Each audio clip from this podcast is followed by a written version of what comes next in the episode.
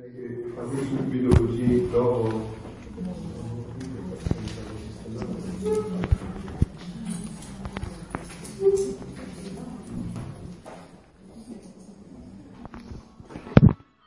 Mica il breviario qua per caso, sì. ne vai un po'. Ti prendi la prima, la seconda lettura di oggi. Ma bisogna sistemare questa Bibbia perché si è fatta. Eh sì, mi potevo dire, devo far sistemare la Ecco qua, vorrei iniziare questa giornata di grazia che Dio ci concede eh, leggendovi una parte della lettura, della seconda lettura di oggi per noi sacerdoti, no? dove è un discorso di Paolo VI che ha fatto il 29 novembre 1970 a Manila. Dice, guai a me se non predicassi il Vangelo. Io sono mandato da Lui, da Cristo stesso per questo. Io sono apostolo, io sono testimone. Quando più è lontana la meta, quando più difficile è la mia missione, tanto più urgente è l'amore che a ciò mi spinge. Io devo confessare il suo nome, Gesù è il Cristo, il figlio del Dio vivo. Egli è il rivelatore di Dio invisibile, è il primogenito di ogni creatura, è il fondamento di ogni cosa. Egli è il maestro dell'umanità, è il redentore, egli è nato, è morto e risorto per noi, egli è il centro della nostra storia e del mondo. Egli è colui che ci conosce e che ci ama. Egli è il compagno, è l'amico della nostra vita, egli è l'uomo del dolore e della speranza. È colui che deve venire e che deve un giorno essere il nostro giudice come noi speriamo la pienezza eterna della nostra esistenza, la nostra felicità. Io non finirei più di parlare di lui, Egli è la luce, la verità, anzi egli è la via, la verità, la vita. Egli è il pane, la fonte d'acqua viva per la nostra fame e per la nostra sede. Egli è il pastore, la nostra guida, il nostro esempio, il nostro conforto, il nostro fratello. Come noi e più di noi, egli è stato piccolo, povero, umiliato, lavoratore e paziente nella sofferenza. Per noi egli ha parlato, ha compiuto miracoli, ha fondato un regno nuovo, dove i poveri sono beati, dove la pace è il principio di convivenza, dove i puri di cuore e i piangenti sono esaltati e consolati, dove quelli che aspirano alla giustizia sono rivendicati, dove i peccatori possono essere perdonati, dove tutti sono fratelli. Gesù Cristo, voi ne avete sentito parlare, anzi voi, la maggior parte di voi, certamente siete già suoi, siete cristiani. Ebbene, a voi cristiani io ripeto il suo nome e a tutti io lo annunzio. Gesù Cristo è il principio e la fine, l'alfa e l'omega. Egli è il re del nuovo mondo, egli è il segreto della storia, egli è la chiave dei nostri destini, egli è il mediatore, il ponte fra la terra e il cielo. Egli è per antonomasia il figlio dell'uomo, perché egli è il figlio di Dio, eterno, infinito, è il figlio di Maria, la benedetta fra tutte le donne, sua madre nella carne e madre nostra nella partecipazione allo spirito del corpo mistico. Gesù Cristo, ricordate, questo è il nostro perenne annunzio e la voce che noi facciamo risuonare per tutta la terra e per tutti i secoli dei secoli. Eh, io spero che vi sia esultato il cuore di gioia perché credo che anche voi volete fare questo, avete capito che solo Gesù Cristo è tutto questo, la via, la verità, la vita, la gioia, la realizzazione della vita. E noi adesso da ieri stiamo per voi, da cinque anni già noi, ma voi per alcuni di voi da ieri, abbiamo centrato un punto fondamentale. Vi ricordate, noi stiamo parlando degli scritti della serva di Dio Luisa Picarretta. Il computer con i brani non c'è. Sì, sì, se me lo metti un po' nel volume 19. Dicevamo, gli scritti sulla divina eh, volontà, io vi ho detto che Gesù esplicitamente, e questo è il punto fondante, perché avete sentito io vi parlo di Gesù Cristo, no? Gesù esplicitamente dice che questi scritti sono i suoi scritti. È chiaro, per me questo è un punto fondante, no? Cioè io ho giocato la vita su questo perché questi sono i suoi scritti. E Gesù lo dice in diversi passi, no? Ricordate qualcuno ve l'ho letto, volume 14, marzo 7 1922. Stavo pensando a ciò che sta scritto e dicevo da me, è proprio Gesù che mi parla, oppure un gioco del nemico o della mia fantasia? Poi per chi partecipa la prima volta a questi incontri o poche volte, ecco, allora eh, vi volevo dire che anche le domande che Luisa pone a Gesù, è Gesù che glieli mette dentro a Luisa, perché sapeva che poi oggi stavamo qua, noi è vero, Gesù è intelligente, sapeva tutto, vero? sapeva che oggi stavamo qua e che avremmo potuto porre queste domande, quindi Gesù stesso glieli fa porre per togliere a noi dei dubbi. In questo caso gli fa porre la domanda, ma è chi è veramente lui che mi parla, un gioco del nemico e della mia fantasia? E Gesù nel venire mi ha detto, figlia mia, le mie parole sono piene di verità e di luce, portano con sé la sostanza e la virtù di trasmutare nella stessa verità, nella stessa luce, nello stesso bene che contengono, in modo che l'anima non solo conosce la verità, ma sente in sé la sostanza di operare secondo la verità che ha conosciuto. Ecco perché è fondamentale che voi leggiate questi scritti. Io in questi incontri, per chi viene la prima volta, cerco di stuzzicare l'appetito, eh, mi pare il 14 di luglio. Eh, 14, eh, a chi viene la prima volta cerco di stuzzicare l'appetito. A chi viene più volte cerco di rinnovare questo invito. Questi scritti, avete sentito, lo dice Gesù stesso, hanno la virtù di trasmutare l'anima nella stessa verità. Quindi è importantissimo, anzi è fondamentale, anzi è necessario leggerli.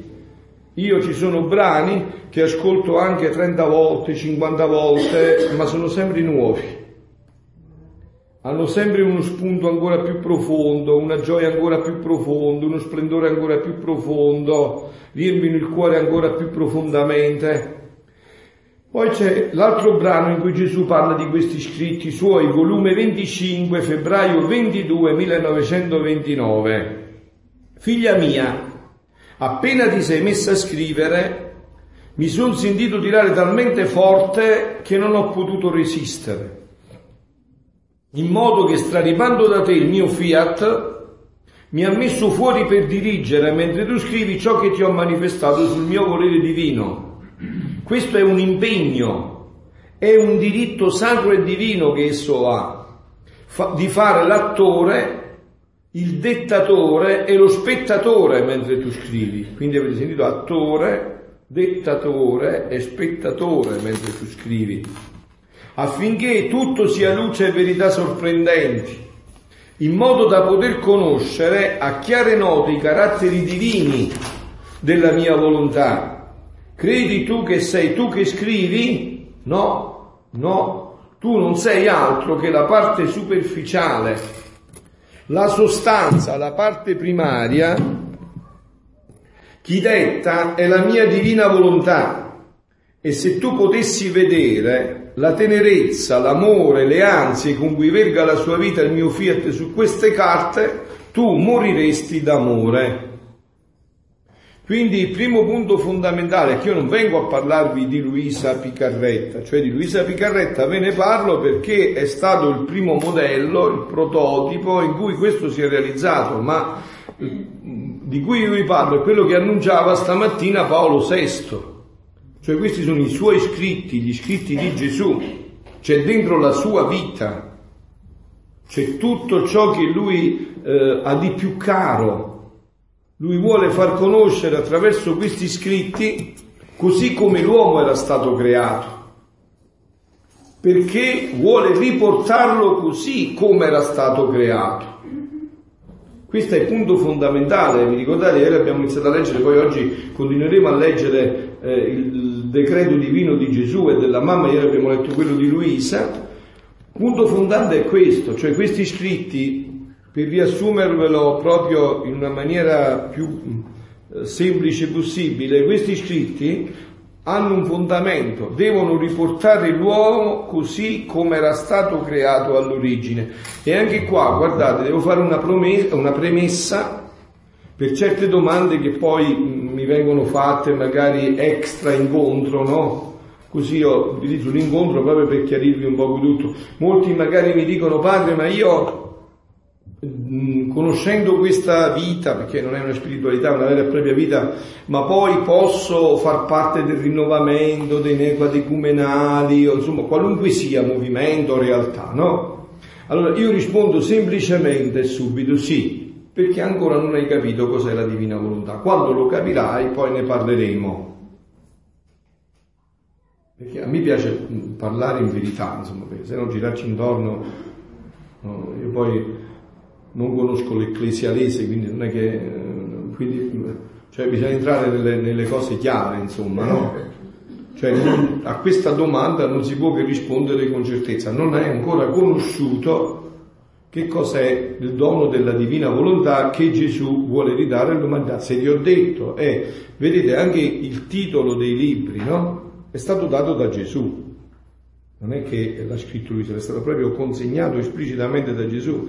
E il titolo dei libri, a parte la prima parte, il regno del fiat in mezzo alle creature, il regno della divina volontà in mezzo alle creature, è il libro di cielo, Dopo dice il richiamo, richiamo vuol dire chiamare una seconda volta, richiamare di nuovo, chiamare di nuovo, il richiamo della creatura all'ordine, al posto e nello scopo per cui fu creato da Dio. Cioè già il titolo quindi dovrebbe risolverti le tue domande. Catechismo di San Pio V diceva perché sono nato? E rispondeva, sei nato per eh, conoscere, servire, amare Dio di qua e poi andarti a, a riempire di felicità nell'altra parte, no? Questo che dice Gesù è una... Eh, una radicalizzazione, un approfondimento di questo. Cioè Gesù ti svela lo scopo, il po, l'ordine, il posto e lo scopo per cui tu sei stato creato. Quindi non, non, non si può girare intorno, ti svela le, l'essenza della vita. Eh, non mi ricordo, ah sì, mi ricordo ma non, non dico il nome, dico eh, il fatto perché mi interessa, parlando con una persona proprio ieri sera, no, mi ha detto, quando io durante il ringraziamento della comunione, è stato chiarissimo il passaggio, ho letto una preghiera sulla Divina Volontà, ha detto, ecco perché sono nato, nata. Perfetto, ecco perché sono nato. Ecco perché sono nato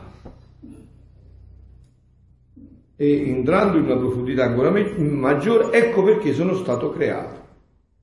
Per questo. Allora, dicevo, questi scritti, come già però vi ho detto ieri, sono una rivelazione privata. Vi ho detto già che questo termine adesso i teologi stanno vedendo di approfondirlo, no? E vi ho spiegato, ho cercato di ieri la differenza tra rivelazione pubblica e rivelazione privata. Adesso voglio toccare eh, solo velocemente questo punto perché è venuto la prima volta, a seco- secondo il Catechismo della Chiesa Cattolica che ieri vi ho letto, al numero 66, dice l'economia cristiana, in quanto è alleanza nuova e definitiva, non passerà mai e, da, e, e non c'è da aspettarsi alcuna nuova rivelazione pubblica prima della manifestazione gloriosa del Signore nostro Gesù Cristo. Però io vorrei che su questo punto, se non vi è qualcosa chiaro, potete intervenire, io ve lo ripeto, ve lo entro da un'altra parte perché è fondamentale questo passaggio, soprattutto nel contesto attuale eh, in cui ci sono state delle espressioni di Papa Francesco, no? quindi che magari voi avete letto, avete mediato attraverso i giornali. Quindi è bene se avete qualche domanda da fare, mi potete interrompere. Prima della manifestazione gloriosa del nostro Signore Gesù Cristo, Concilio Ecumenico Vaticano II Dei Verbum 4. Tuttavia, è sempre lo stesso articolo, stiamo parlando del catechismo della Chiesa Cattolica, quindi un, uh, uno strumento fondamentale che tutti dovreste avere a casa, tutti dovreste consultare quando avete dei dubbi, delle difficoltà, perché qua c'è tutto il magistero della Chiesa, no? Tuttavia, anche se la rivelazione è compiuta, non è però completamente esplicitata, cioè è stata compiuta, ma non è stata esplicitata. È stata spiegata. Ecco, quindi bisogna, eh sì, bisogna esplicitarla. toccherà alla fede cristiana coglierne gradualmente tutta la portata nel corso dei secoli. Quindi bisogna esplicitarla. Allora, per esplicitarla c'è anche lo strumento dei profeti. Io vi ho spiegato ieri chi sono i profeti, non sono i maghizzurli, non dicono i futuri, non vi dicono il destino, perché non c'è destino, c'è una risposta o non risposta alla volontà di Dio, il profeta profemi è colui che parla a nome di Dio, cioè colui il quale prega, entra in un colloquio sempre più intimo con Dio, vede il dipanarsi degli eventi non attraverso i giornali e la televisione, non attraverso le opinioni e i sondaggi, ma come il cielo lo vede e lo annuncia ai fratelli lo annuncia ai fratelli, no? In questo articolo che vi ho letto, si chiama così, articolo perché è un numero del Catechismo della Chiesa Cattolica, in questo articolo si svela il dinamismo della rivelazione pubblica. Rivelazione pubblica è la Sacra Scrittura, prima della Sacra Scrittura la tradizione con la T maiuscola, ieri vi ho detto che cos'è questa tradizione, non sono le tradizioni, è la tradizione con la T maiuscola, cioè il Vangelo per esempio è stato scritto diversi anni dopo che Gesù è morto e come, eh, chi l'ha scritto, come l'ha ricevuto? Attraverso una tradizione, da bocca a bocca si passava e poi si è ritenuto che, eh, necessario per tramandarlo di scriverlo. Quindi prima viene la tradizione con la T maiuscolo, poi c'è la Sacra Scrittura e il Magistero della Chiesa, cioè il Papa insieme ai vescovi eh, il Papa eh, da solo quando parla normativamente, il quale eh, attualizza quella tradizione, la rende attuale per oggi. Questa è la rivelazione pubblica di cui abbiamo parlato. Se da un lato questo articolo riferisce che Gesù ci ha rivelato tutto quello di cui abbiamo bisogno per la salvezza, no? dice San Giovanni della Croce, Dio in Gesù non deve dire più nulla, Gesù è tutto. E che non si deve aspettare nessuna nuova rivelazione pubblica, questa rivelazione pubblica che ho detto composta da tradizione, Sacra Scrittura Magistero, come si chiama, ve l'ho detto pure ieri, depositum fidei, il deposito della fede. È il deposito della fede. Dall'altro lato afferma che non tutto della rivelazione pubblica di Cristo ci è stato rivelato esplicitamente. Tutto quello che serve per la nostra salvezza è contenuto, ma ci sono molte cose, sì,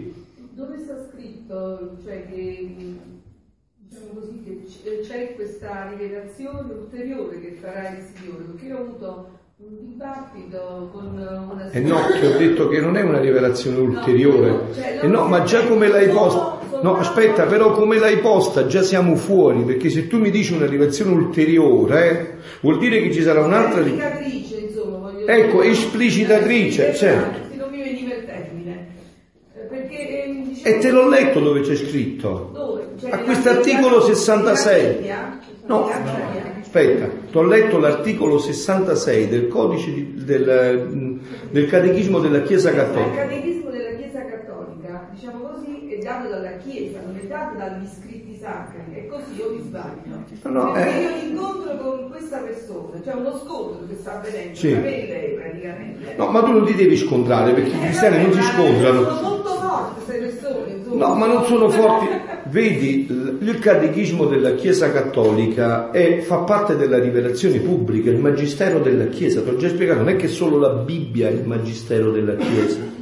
Non è che solo la Bibbia, c'è anche il magisterium, il deposito in fide. Se lei non è cattolica, allora è un altro paio di maniche, ma se lei è cattolica, è cattolica allora se è ca- dice, io mi, cioè, mi attengo soltanto alla Bibbia, perché quella sacra scrittura... E non è cattolica.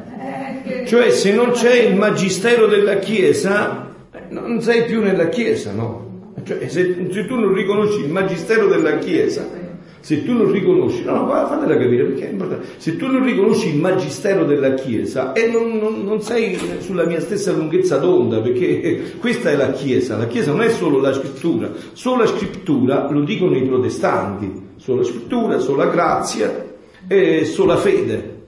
No, noi no, non diciamo questo. Eh certo, perché la scrittura, eh, se tu mi dici per me è solo la Bibbia, eh, quindi la Bibbia poi la puoi interpretare pure come testimoni di Geova, leggi che non si può mangiare la carne con il sangue e mi dici nella Bibbia c'è scritto che non si può fare la trasfusione di sangue. Per esempio, ti faccio un esempio concreto, no?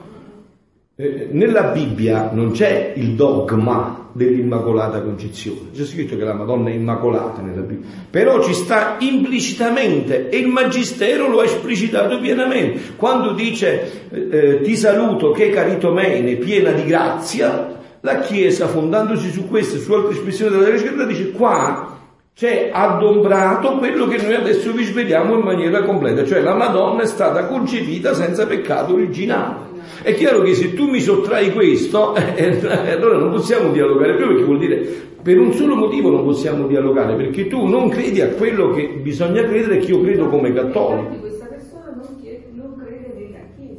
Eh, eh, eh, allora, eh, eh, ma non si tratta di istituzione, eh, beh, ma non, cioè, non si tratta dell'istituzione, si tratta poi di questo passaggio che non avviene chiaramente. Perché... Ad aiutare una persona che sta in questa e niente, prima di tutto ti ho detto come ci sta insegnando Papa Francesco senza scontrarsi, non c'è lo scontro, c'è l'incontro, c'è un dialogo in cui uno cerca. E poi, eh, sai, io eh, nella mia esperienza anche di sacerdote, sto imparando che tante volte, quando non ci si capisce per tante ragioni, c'è un'altra arma da utilizzare, la preghiera. Ecco perché poi se no diventa una questione di orgoglio, noi uomini siamo fatti così, diventano puntigli, orgoglio, poi tu mi porti una frase, io te ne porto un'altra, io cerco di dimostrarti questo, cerco di dimostrarmi quello, e diventa una cosa infinita da cui non, non se ne ricava niente, se non c'è una predisposizione a, ad incontrarsi, però ritornando a noi adesso, l'articolo 66 dice toccherà la fede cristiana coglierle gradualmente tutta la portata nel corso dei secoli. Per quanto riguarda la dottrina di Gesù non esplicitamente rivelata, e questo per esempio potrebbe essere un apporto a quello che tu mi hai chiesto, riporto le sue parole dette ai suoi discepoli prima di lasciare questo mondo. Questo però è nel Vangelo Giovanni 16, 12, dove Gesù dice ho ancora molte cose da dirvi ma per il momento non siete capaci di portarne il peso. Quando però verrà lo Spirito di verità, egli vi insegnerà tutta la verità. Quindi eh, se uno è nella semplicità di un bambino e vuole vedere nella verità, eh, sta scritto, no? Ce lo dice esplicitamente Gesù. Per adesso, allora, non potete portarne il peso. Adesso sono passati duemila anni, penso che possiamo portarne il peso. Abbiamo ricevuto lo Spirito Santo, abbiamo tutti i sacramenti, abbiamo le dell'Eucaristia, abbiamo tutto, no?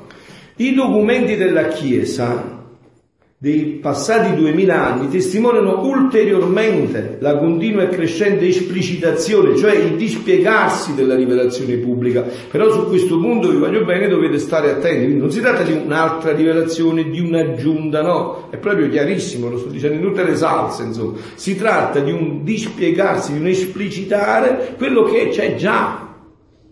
Vi portavo l'esempio ieri, no? se io mi tolgo gli occhiali, qua sta tutto scritto, capito? Sta tutto scritto, ma io non leggo.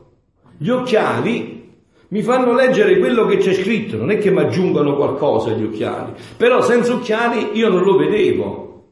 Quindi ci sono degli strumenti che mi aiutano ad esplicitare, a vedere quello che già è contenuto.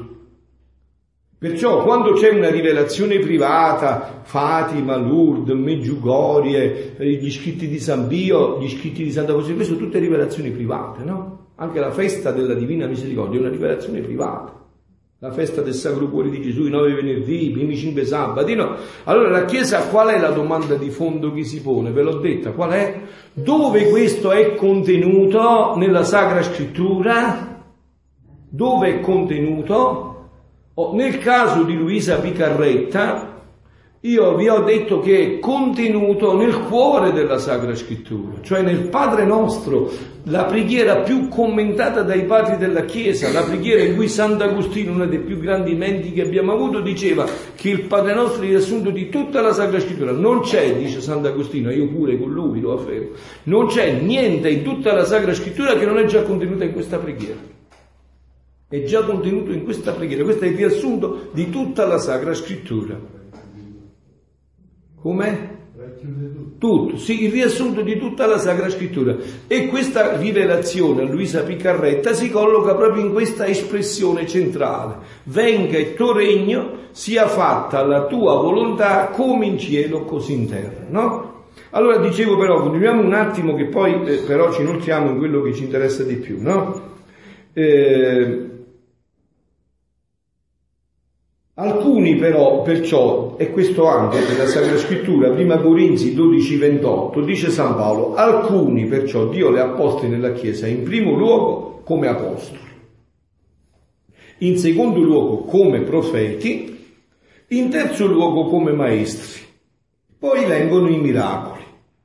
Questa è una delle molte ragioni per cui le rivelazioni private della Chiesa, non essenziali per la nostra salvezza, ma tuttavia valide per la nostra santificazione, io non ho qua un articolo, mi sono dimenticato che lo volevo portare stamattina, di Perrella, un teologo napoletano che è il, mm, il mm, si chiama, preside del Marianum, no? che diceva addirittura, usava un'espressione unica che io ho sentito, dice addirittura eh, eh, Vincenzo, se lo trovi, eh, dice proprio esplicitamente, quando poi questa rivelazione privata viene riconosciuta dalla Chiesa, tutti dovrebbero addirittura adorare tutto questo, perché è un grande aiuto che Dio viene a dare all'umanità. No? È un grande aiuto che Dio viene a dare all'umanità. Poi se trova l'articolo ve lo leggo tuttavia valide per la nostra santificazione, sono importanti oggi. Esse costituiscono la continua e crescente esplicitazione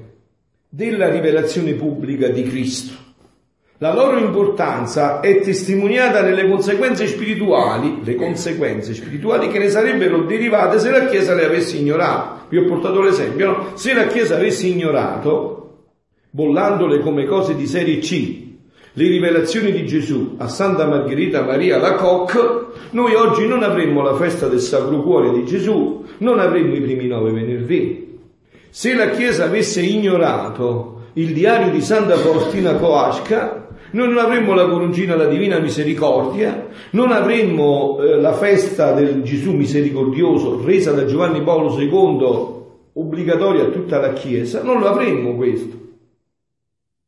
Cioè, quindi certe determinate rivelazioni ci hanno aiutato ad esplicitare quello che già è contenuto nella scrittura. Certo, sicuramente, senza dubbio, vi ho chiarito.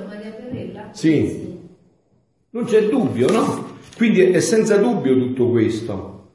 Oh, però, i teologi, anche letto questo, i teologi rinomati come Ratzinger, Hans Farbaltasar e Verena Volenten sostengono unanimamente che la rivelazione non finisce mai e che con Cristo e con gli Apostoli tale rivelazione è materialmente compiuta in Lui e normativamente trasmessa agli Apostoli sotto forma di scrittura.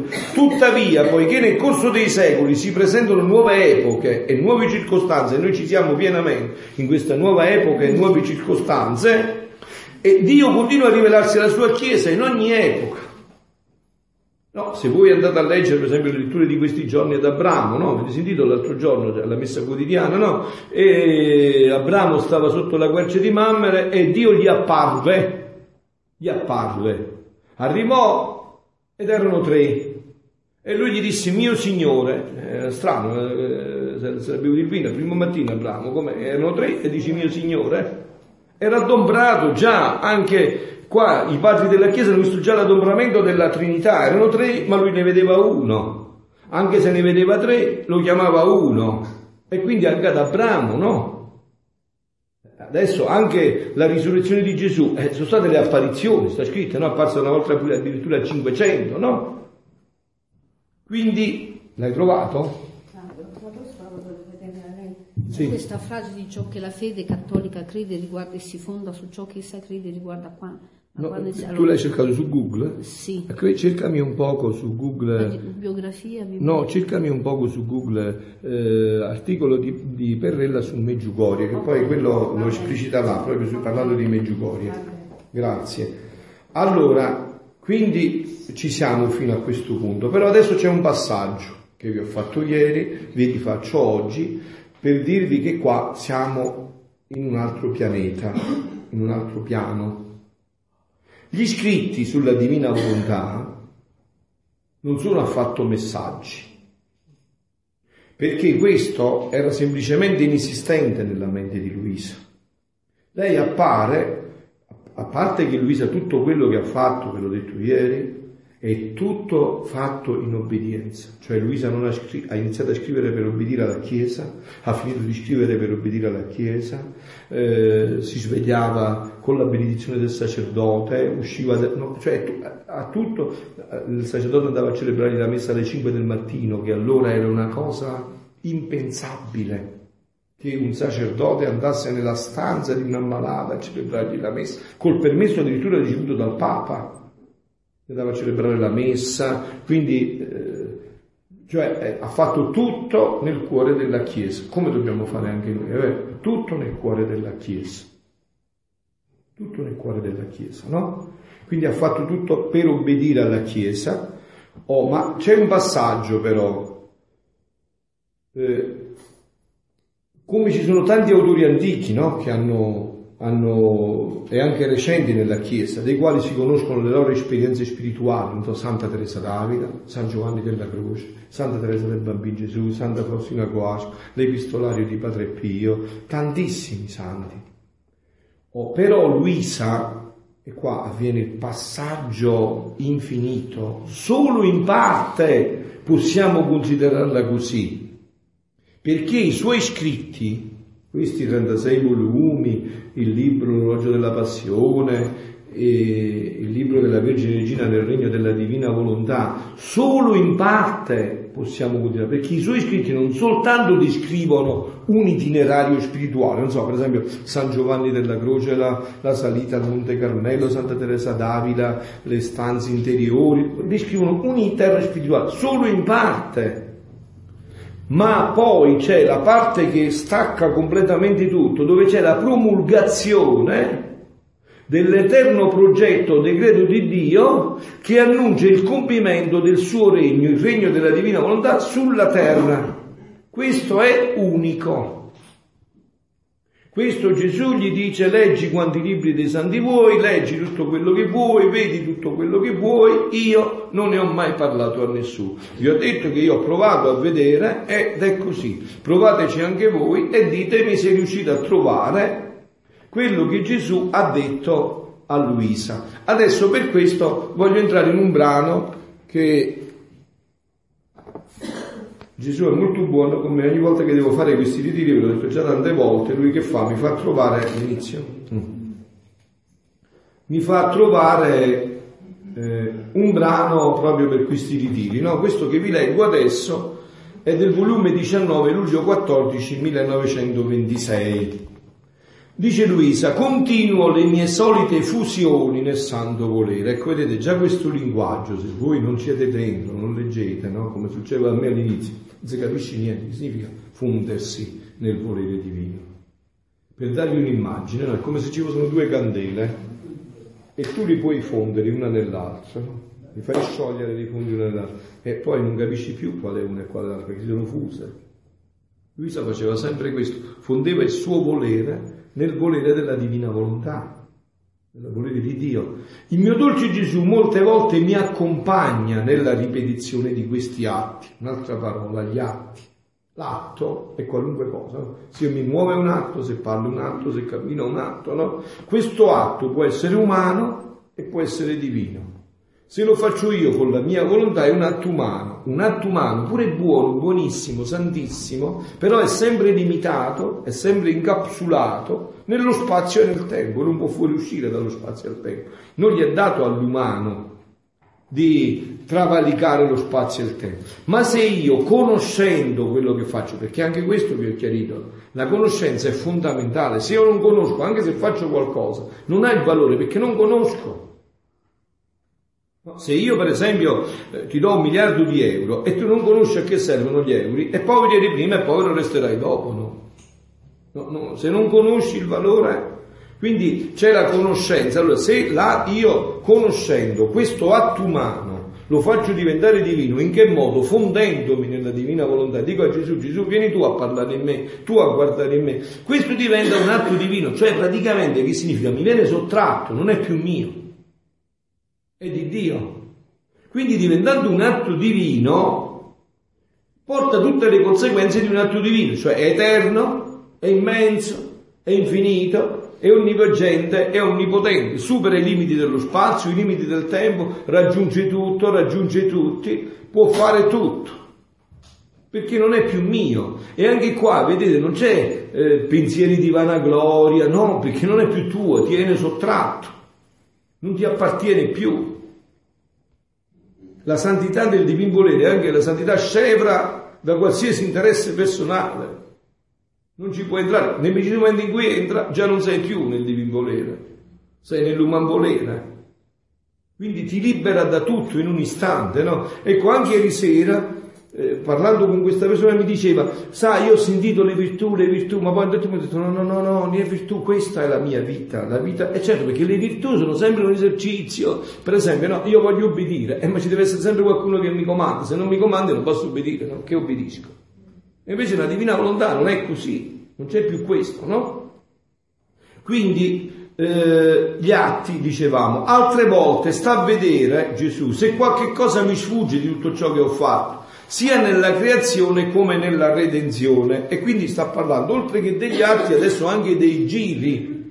Eh, non è che Luisa andava sul giro cavallo, non so se conosce, no, i suoi giri è un altro linguaggio che se voi non entrate, cioè Luisa continuamente durante la giornata stava a girare nella creazione, nella redenzione, nella santificazione. La Santissima Trinità opera ad intra ed opera ad extra. Dentro di sé la Santissima Trinità fa una sola attività, qual è?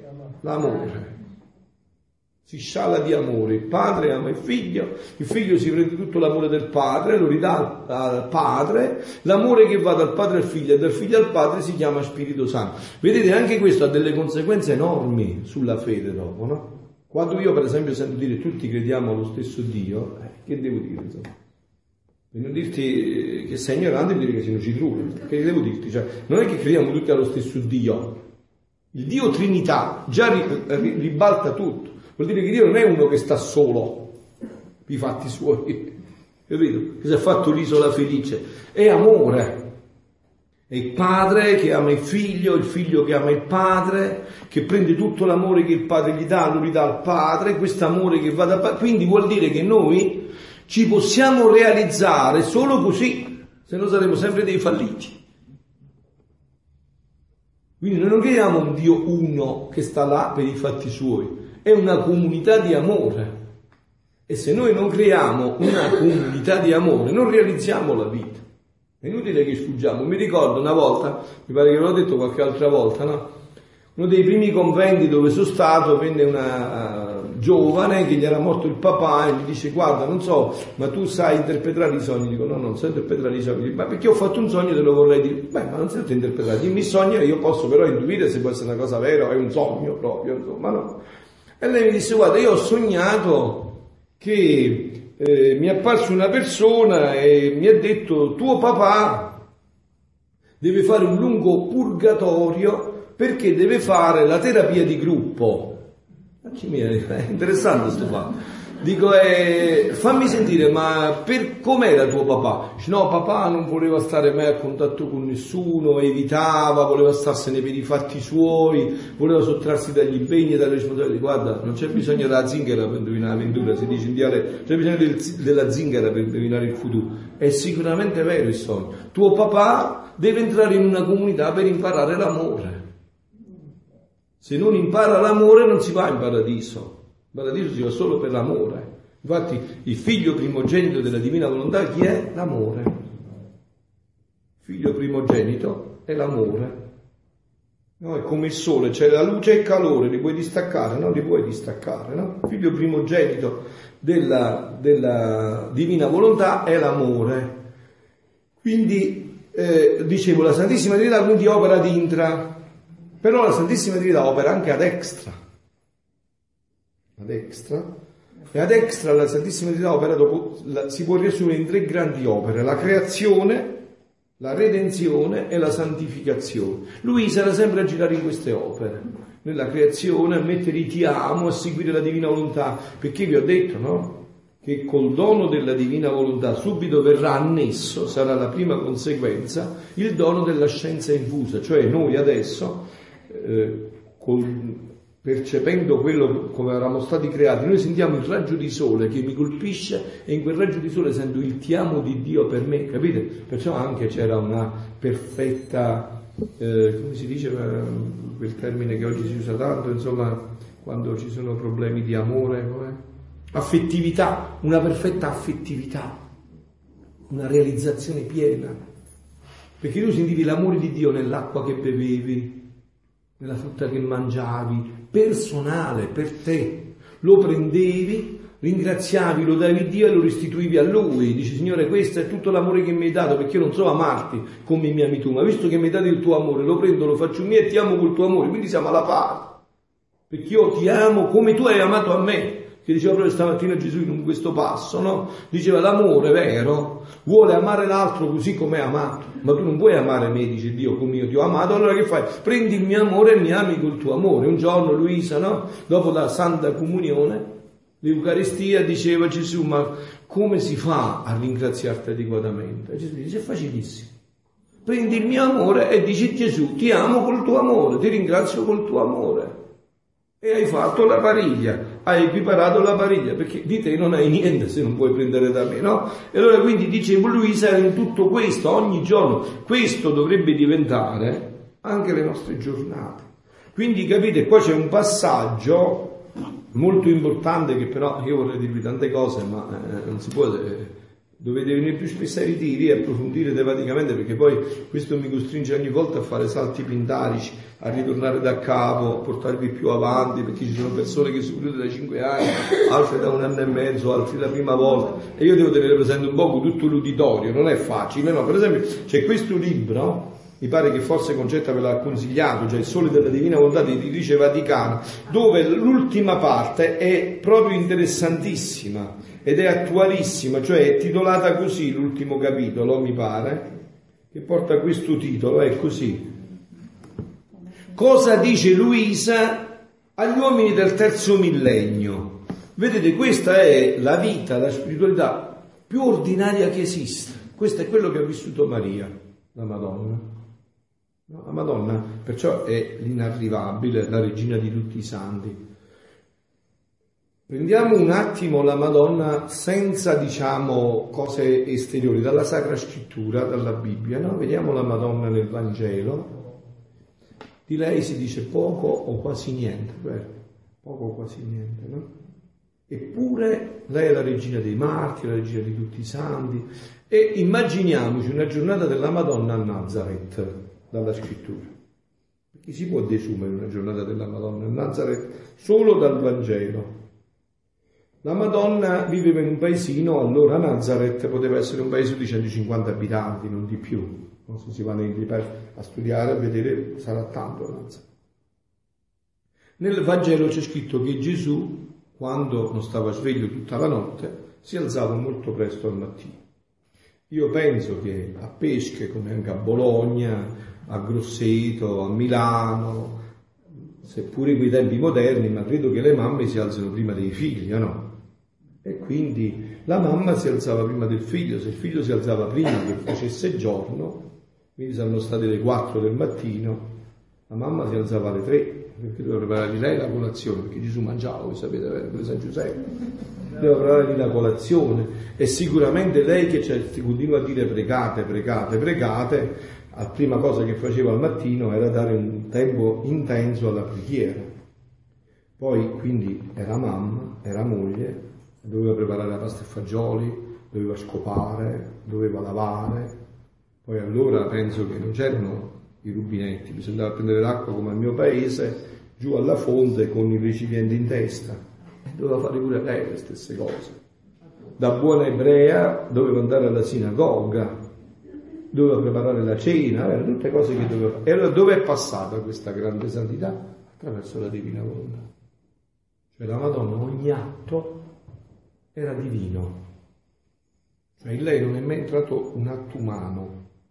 Quindi ogni atto della Madonna, dal battito del ciglio, dal primo battito del cuore appena concepito, all'ultimo quando è stata assunta in cielo, è stato tutto un intessere atti divini, quindi atti eterni, immensi, infiniti, onniveggenti, onnipotenti. Pensate voi, no? Che capitale ha portato la Madonna davanti al trono della Santissima Trinità. E in questi scritti, se voi li approfondite, vedrete soprattutto per esempio nel volume 34, vedete questo capitale, ma questo lo potete desumere da soli, vabbè, i beni della mamma a chi vanno? E quindi tutto questo capitale è un capitale nostro. Basta soltanto che noi ce lo prendiamo ed è nostro. Dobbiamo fare niente. Dobbiamo dire mamma ha fatto bene come me, no, papà e mamma sono morti, e ho fatto una bella casa, l'ha lasciata a me, avevo mio fratello perché ci ho fatto fratello, eh, però era mia. I soldi che tenevano, le cose, di miei, e di chi erano? Cioè sono il figlio, no? Cioè sono tutti i miei, io che ho dovuto fare? Per niente, mi sono preso e basta. Cioè sono i miei, non è che sono di qualcun altro, no? E quindi la Madonna, questa spiritualità che vedete è altissima, sembra così enorme, però è, è, è, è concretissima ed è facilissima. Perché questo è Dio. Per esempio, uno degli attributi principali, principali, uno degli attributi più belli di Dio è la semplicità. Dio è estremamente semplice. Perciò ci sfugge a volte, perché siamo, siamo troppo complicati, no? Perché Dio è estremamente semplice. E quindi ci sfugge la semplicità, perché Dio è estremamente semplice. Anche questa vita nella Divina Volontà è estremamente semplice. Noi pensiamo chissà che cosa sia estremamente semplice. Tanto è vero che per entrarci basta un atto. Signore, rinuncio alla mia volontà per vivere della tua. E si innesta tutto. Si innesta tutto. Dice, ma io non vedo niente. Eh, eh, qua c'è la fede, no? Visto, eh, sentito ve l'ho citato anche ieri sera, no? Che gli apostoli quasi, insomma, non lo dicono, però insomma, se voi leggete bene il Vangelo si capisce, insomma, quasi pensano che Gesù, insomma, abbia poco, forse il sole, ok, qualche colpo di sole, perché Gesù, ma che dici? Gesù che dici? sta tutta sta gente e tu dici chi mi ha toccato. E Gesù però, avete visto che fa? Ignora proprio quello che gli dicono, cercava di guardare chi l'aveva toccata. E quelli giustamente sostengono una ressa di persone, voi immaginate, no? una ressa di persone c'è un personaggio solo in centro, no? E quello dice a quella fianco chi mi sta toccando? Dice, è, è come chi ti sta toccando, tutti ti stanno toccando. No! C'è un tocco che ha fatto uscire da me una potenza che tutti gli altri tocchi non c'era. Cioè in cosa mancava? In cosa aveva di più questo tocco? E in cosa mancava gli altri tocchi? Una vera fede. Una fede che non si lasciava imprigionare dalle circostanze, dagli eventi. Quella donna infatti dice prima, che cosa, come è avvicinata? Io penso che se anche solo li tocco il lembo del mantello, prima, che cosa dice prima l'Evangelista? Che aveva consumato tutti i soldi, tutti i più grandi prof, dot, tutto scritto, tutte le analisi, eh, però nessuno aveva guarito. Allora lei dice io se solo tocco il suo mantello sarò guarito. Quel tocco fa il salto di qualità. Tanto è vero che Gesù poi come aggiunge? La tua fede ti ha guarito, dice, no, eh, ti ha salvato, non ti ha guarito solamente. Guarire è anche una cosa molto, molto secondaria, che tu puoi guarire, ma poi, anche perché quella, là, quella donna non pensa è morta pure lei dopo, no? che guarire poi è morta lo stesso, insomma. Quindi voglio dire, non è che quella guarigione però invece che cosa non ha perso più? Che è stata salvata, cioè la sua fede gli ha fatto fare il salto infinito dal guarire fisico alla salvezza eterna. Cioè ha capito che quell'uomo era Dio. Quindi anche in questo, nella divina volontà, c'è questo salto da fare, no? E allora dicevamo, quindi, sia lui sarà girato sia nella creazione come nella redenzione. E lui, tutto bontà, me la fa presente affinché io vi metta, fossi pure un piccolo ti amo?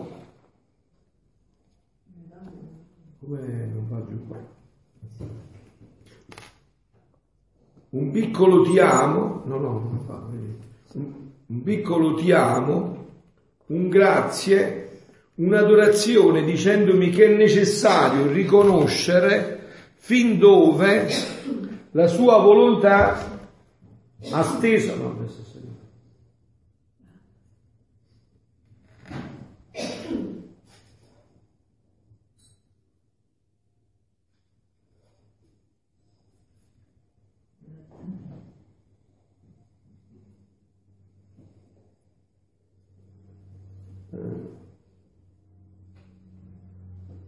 con tutta bontà, affinché vi metta il mio pure piccolo ti amo, un grazie, un'adorazione dicendomi che è necessario riconoscere fin dove la sua volontà ha steso i confini del regno del suo volere, per amore della creatura, affinché lei giri in questo regno per goderselo e col suo amore si renda più stabile il suo possesso.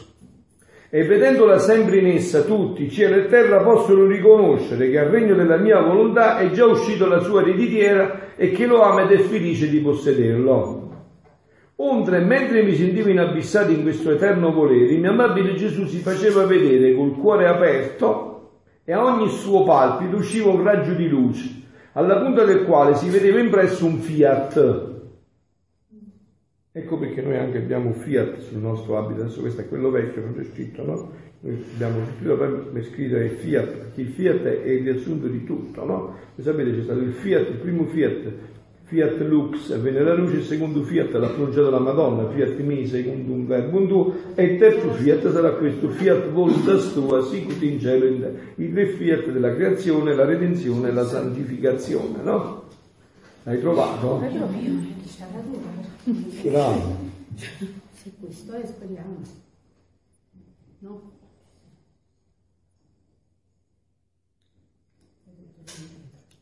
Sì, sì.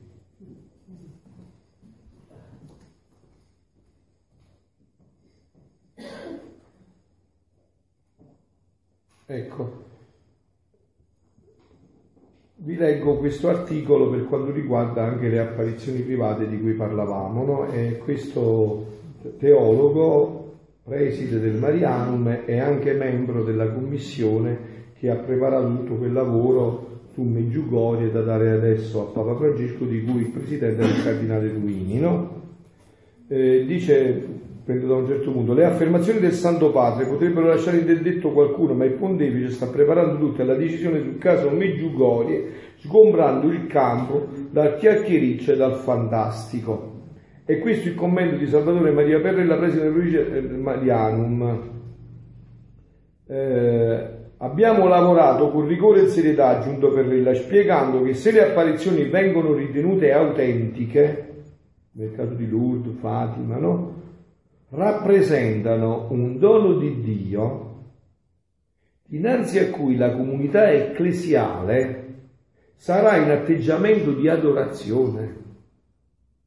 Eh, avete capito, figlioli? Quindi eh, anche per, come dire, voi dovete saper rendere conto della vostra fede, no? Anche per eh, eh chiarirvi, rispondere, avete sentito questo adesso è un teologo quotatissimo, non solo nella commissione, ha detto queste testuali parole. Quando vengono ritenute autentiche, rappresentano un dono di Dio dinanzi a cui la comunità ecclesiale sarà in atteggiamento di adorazione. Di adorazione. Quindi è un passaggio, grazie, è un passaggio, è un punto di fondamentale importanza, no? Ma adesso eh, entriamo dentro questo che stavamo dicendo. Questo perché quello l'abbiamo già detto. Questi raggi invadevano cielo e terra, ma tutti portavano impresso il fiat, non solo dal suo cuore, ma dagli occhi. Come guardava uscivano raggi, come parlava, come muoveva le sue mani e piedi, uscivano raggi, portando tutti come gloria e trionfo il fiat supremo. Vedere Gesù era un incanto bello, tutto trasfuso in questi raggi di luce che uscivano dalla sua adorabile persona. Ma quello che metteva la sontuosità, la maestà, lo sforzo, lo sfarzo, la gloria, la bellezza era il fiat. La sua luce mi inclissava e io sarei stata secoli innanzi a Gesù senza dirgli nulla se lui stesso non avesse rotto il, dise- il silenzio dicendomi, figlia mia, sentite, questo è Gesù adesso che parla, la perfetta gloria e l'onore completo della mia volontà lo diede la mia umanità. Fu proprio nel mio interno, nel centro di questo cuore, che formai il regno del volere supremo. E siccome l'uomo lo aveva perduto, ecco il passaggio, l'uomo lo aveva perduto, quindi Gesù chiarisce, all'uomo era stato dato tutto questo questi testi è chiariti in lungo e largo, era stato dato, l'uomo lo aveva perduto, né c'era speranza di poterlo riacquistare, cioè l'uomo non lo poteva più riacquistare. Noi siamo così, noi sappiamo fare i danni, ma non possiamo più riparare. Se tu rompi un, un, eh, un vaso di cristallo pregiatissimo, puoi fare quello che vuoi tu, ma non puoi rifarlo nuovo, puoi ingollarlo, puoi fare, ma non puoi rifarlo nuovo, non ti è dato più. Ne devi comprare un altro, ma quello è fatto fuori. Allora dice, e non c'è la mia umanità lo riacquistò con pene intime e inaudite. Ecco la redenzione. La redenzione è stata per questo. Non è stato per mettere dei cerotti all'uomo sui danni che aveva fatto, ma per riacquistare questo. Avete capito? È stato per riacquistare questo regno che noi avevamo perduto, dandogli tutti gli onori dovuti e la gloria toltagli dalla creatura, per ridarlo di nuovo alla creatura. Vedete, quando Gesù si è incarnato, c'è stato qualcosa che è stato prima nella, rea- nella, realizzazione, ma era secondo nell'intenzione e ciò che era prima nell'intenzione è diventato secondo nella realizzazione. Mi spiego. Gesù si è incarnato e noi sembrerebbe che la prima cosa più importante si è incarnata per togliere il peccato, per guarire l'uomo. No, questo era secondo. Il primo scopo era di riportare l'uomo all'origine, ma non poteva perché l'uomo era così malandato, se dopo duemila anni, ancora adesso, non si può parlare di questo. Dopo duemila anni di redenzione ancora non si capisce questo linguaggio. Figuratevi voi se questo fosse stato annunciato duemila anni fa. Quindi Gesù ha dovuto, no? è come se uno, non so, è, come se Concetta, che è docente all'università, no, volesse eh, insegnare al bambino della prima elementare quello che insegna agli studenti, cioè quelli diranno dopo un po' diranno questa è pazza, e noi ce ne andiamo, insomma. Gli devi insegnare le tabelline, gli devi insegnare l'alfabeto, gli devi insegnare le lettere e potrà avere la speranza che un giorno, fra dieci anni, fra quindici anni, potrà insegnargli quello che gli dovrà insegnare eh, più alto. No, questo è stato il passaggio. Quindi Gesù dice eh, per ridarlo di nuovo alle creature, sicché il regno della mia volontà fu formato dentro della mia umanità, questo è fondamentale, e qua anche in questo testo che io ho nelle mani, che non so poi cosa è stato dato sulla, su, della comunità, no? Questo testo vi parla proprio di questo, uno dei punti fondamentali, uno dei punti fondamentali per vedere certe cose nella verità e se tutto passa attraverso l'umanità di Gesù Cristo, l'umanità è fondamentale. Santa Teresa d'Avila diceva anche i santi più grandi, i mistici più grandi, non approdavano alla divinità se non passando per l'umanità santissima di Gesù Cristo. No? Quindi dice Gesù, la mia umanità lo riacquistò e, e, fu formato dentro della mia umanità, perciò tutto ciò che veniva formato in essa, nella mia umanità, usciva fuori, portava l'impronta del fiat. Ogni mio pensiero, sguardo,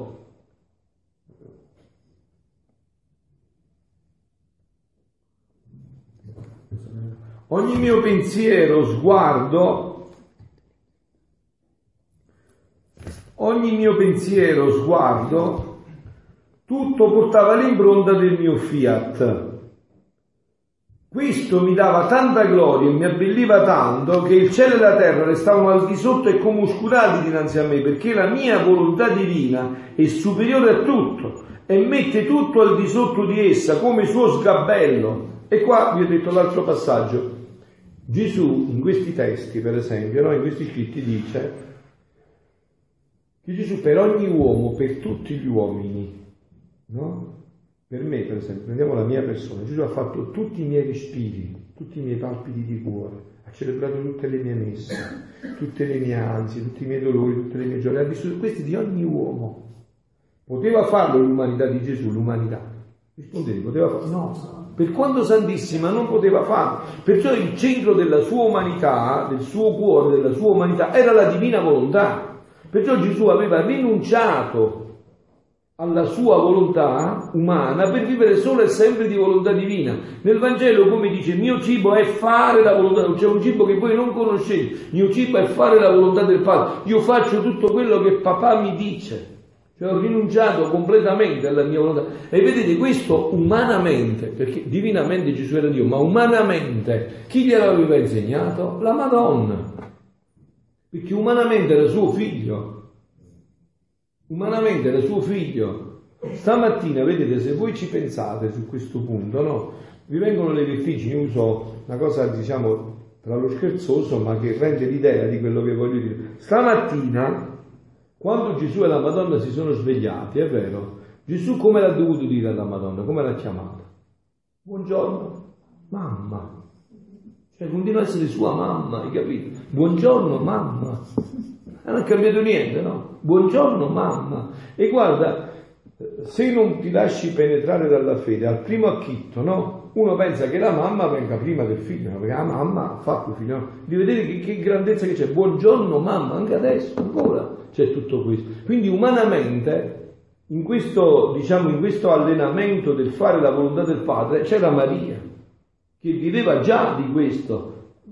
15 anni, per 15 anni ha vissuto sempre di questo, ieri ne abbiamo parlato, vi ricordate, no? Che quando la Madonna ha avuto l'angelo, eh, l'annuncio dall'angelo, più o meno si pensa che sia quella stata l'età 15 anni, no? C'è un passo eh, in Maria Valtorta, nell'Evangelo come mi è stato rivelato, no? Di Maria Valtorta, c'è un passo per me è tutto un capolavoro, io l'ho letto, ho avuto la grazia di leggere queste, queste grandi dono dell'Evangelo come è stato rivelato, ma c'è un passo che è, è, è, è proprio stupendo, no? A un certo punto c'è la Madonna che ormai è piccolina, eh, però voi sapete la nostra concepita senza peccato originale, quindi penetrava tutto la scrittura, e parlando con sua mamma, Anna, gli dice Anna, eh, sì, perché dovrà venire il Redentore, no? E, e più o meno, eh, mo ci poi potreste andarlo a trovare voi a vederlo meglio. Anna gli dice, sì, deve venire il Redentore, ma ci vorranno ancora eh, molti anni, forse ci vorranno ancora 30 anni dal calcolo che era stato fatto, no? E la Madonna gli chiede, ma se io mi ritiro nel convento, nel tempio, non nel convento in genere nel tempio, mi metto a pregare, posso anticipare, affrettare questa venuta? Ah rimane interdetta, si sono nella domanda del genere, una bambina di tre anni, e nel frattempo sopraggiunge il marito Gioacchino, no? il nonno di Gesù, no? Anna e Gioacchino sono i nonni di Gesù, sopraggiunge Gioacchino e gli dice, insomma, in un certo modo gli fa capire, certo, se tu faresti questo, come no, potresti affrettare questo tempo, anticipare il momento. E realmente così si realizza. La Madonna lo anticipa, anticipa l'incarnazione, come sempre dalla Maria Valtorta, si fa vedere come la Madonna con le sue preghiere anticipa la risurrezione. Voi vi ricordate no? che doveva stare tre giorni e tre notti, 72 ore sottoterra Gesù. Invece Gesù rimane sottoterra, secondo la Valtorta, ma io penso che sia così, 38 ore. Tanto è vero che nelle nostre parrocchie noi facciamo le 40 ore, vogliono essere proprio questo, una riparazione a queste ore in cui Gesù è rimasto sottoterra. Perché, dice la Valtorta, tanto erano forti e infuocate le preghiere di Maria che Dio gli ha detto, Dio Padre ha detto, glielo devo mandare se non muore pure la mamma insieme al figlio, gli devo anticipare la venuta del figlio. Adesso, quando anche la Madonna, per esempio a Meggiugorie, e qua veniamo un poco a noi, no? Quando la Madonna Meggiugorio dice apostoli miei, figli miei, ho bisogno di voi, non potrebbe essere, per me così è, chi vuole affettare questo tempo con noi, che se rispondiamo alla sua chiamata, l'aiutiamo ad affrettare questo tempo, perché vedete io ho questa visione, no? Che quello che deve venire verrà, però potrebbe essere affrettato è diminuita l'intensità. Questo però non dipende più dal cielo, dipende da noi. Dipende da chi risponde alla sua chiamata. Nell'affrettare e diminuire l'intensità di quello che deve avvenire, no? Per esempio Miriana, parlando del settimo segreto, dice che le preghiere e i digiuni non hanno potuto eliminare ma ne hanno diminuito l'intensità di quello che lei descrive come uno dei forti castigli che arriveranno nell'umanità, dice che però la preghiera e il digiuno hanno potuto eh, diminuire l'intensità di questo castigo. Eh, bene, allora poi alla luce di questo quindi proseguiamo un attimo su quello che stavo dicendo. Ora nel giro dei secoli, dice Gesù a Luisa, io guardavo a chi dovevo affidare questo regno. E sono stato come una madre pregna che spasima, che si duole per chi vuole partorire il suo parto e non lo può. Povera madre, quanto soffre, perché non può godersi il frutto delle sue viscere. Molto più che avendo maturato questo parto e non uscendo, la sua esistenza è sempre in pericolo. Più che madre pregna sono stata per tanti secoli, quanto ho sofferto, come ho spasimato nel vedere in pericolo gli interessi della mia gloria, tanto della creazione quanto della redenzione. Molto più che questo regno lo tenevo come in segreto e celato nel mio cuore senza avere neppure lo sfogo di manifestarlo. E questo mi faceva spasimare di più. Perché, vedete, eh, eh, Gesù non poteva...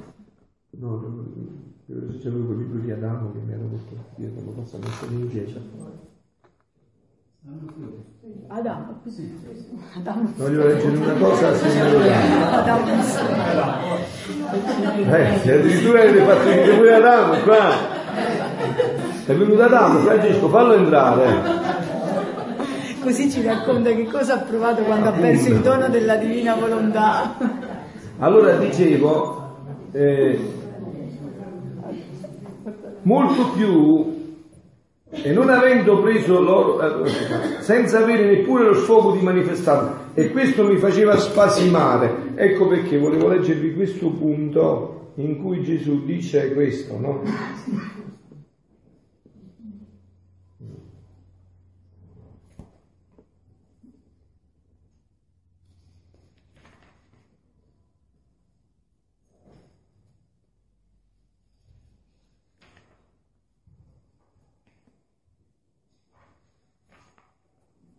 Adesso ce lo trovo, andiamo qua. Beh, continuiamo questo, poi dopo vedo questo passaggio che volevo fare. Eh, e questo mi faceva spasimare di più perché non vedendo nelle... Ecco qua, perché eh, quando ho sofferto, perché non potevo darlo, perché non vedendo nelle creature le vere disposizioni per poter dare questo mio parto, e non avendo preso loro tutti i beni che ci sono nel regno della redenzione, non potevo azzardarmi a dare il regno della mia volontà, che contiene beni più grandi, molto più che i beni della redenzione serviranno come corredo, come antidoto per fare che entrando nel regno della mia volontà non potessero ripetere una seconda caduta come fece Adamo. Dunque, se di tutti questi beni non tutti sono stati presi, anzi manomessi e calpestati, come potevo uscire questo parto del, del mio regno da dentro la mia umanità?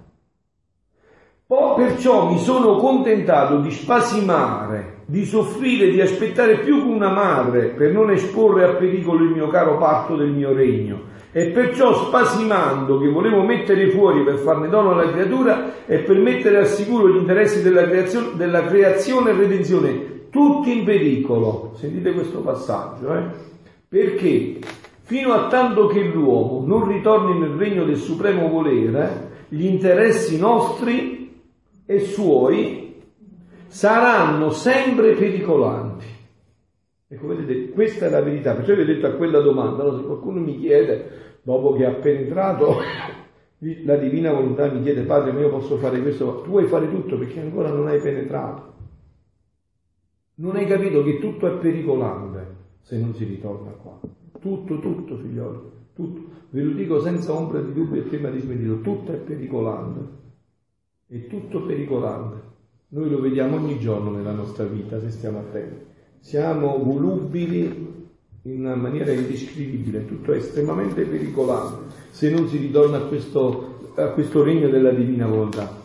L'uomo fuori dalla nostra volontà è sempre un disordine nella nostra opera è sempre un disordine.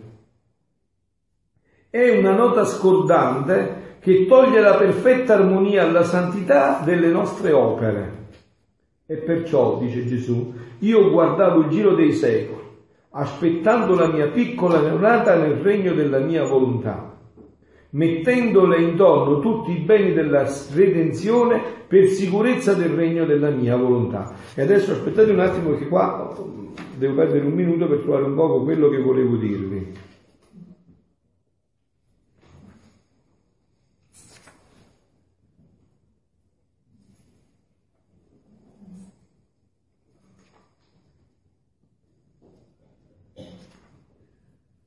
Ecco, qua diceva Gesù, no? Nel, sempre nel volume 17, agosto 26, solo l'uomo è il nostro disonore nella nostra opera creatrice, perché col sottrarsi alla nostra volontà cammina con la testa giù in terra e con i piedi all'aria. E questa è, vedete, avete capito? Questa è la verità. Brava, questa è la verità. Così, questo è l'uomo senza la divina volontà. Perciò, guardate, io prego e piango soltanto per questo, non c'è da dire, cioè, perciò oggi l'uomo arriva a questa aberrazione, due uomini che si sposano, perché è così, è con la testa in giù, i piedi, la testa a terra, i piedi in giù, non c'è più niente, c'è, ha perso il bene dell'intelletto, non c'è più, capito? Questo è. Perciò Gesù esprime chiarezza, con chiarezza, questo è Gesù che sta parlando cammina con la testa, che disordine, che disordine. Il fare la propria volontà è il vero e perfetto capitombolo dell'uomo e il disordine dell'umana famiglia. Questo è il capitombolo vero dell'uomo, il disordine dell'umana famiglia. Perciò mi interessa tanto che la mia volontà sia conosciuta, affinché l'uomo ritorni al suo posto allora capite? Cioè, se voi centrate queste parole e ci credete perfettamente, poi mi potete fare una domanda di quel genere che vi ho detto, e eh, non, me la fate, vi voglio bene. Cioè, sta scritto. Allora, mi dite non ci credo, un altro paio di mani, che allora discutiamo, sì. Posso fare un eh, esempio? Certo. Eh, si parlava a tavola con mio figlio, che ha 19 anni, mm-hmm. no? E lui diceva, mamma, ma guarda, c'è disordine, perché non... a un certo punto non riuscivo a convincere. Ho detto, mio figlio, quell'ordine che tu cerchi lo troverai solo in Dio. Perché ovunque andrai, sì, ovunque sì. sbatterai, non lo troverai. Lui mi ha guardato un poco. Eh sì, perché, perché loro pensano che leggi, cose, strutture no, possono dare questo, ma non verrà, cioè non può venire perché, perché chi fa queste leggi, chi fa, è disordinato anche lui, sono disordinato anche io, è disordinato anche l'altro, quindi non può dare quello che non ha. La cosa che mi ha fatto capito. Eh certo, perché qua sta il passaggio che quando uno, perciò mi interessa tanto, dice Gesù, che la mia volontà sia conosciuta, affinché l'uomo ritorni al suo posto, non più si strisci con la testa giù, ma che cammini coi piedi. Non più formi il mio e il suo disonore, ma il mio e il suo onore. Questo è il ritorno della felicità completa dell'uomo, non c'è via d'uscita, no? Non c'è via d'uscita. Però io volevo anche leggervi un'altra cosa.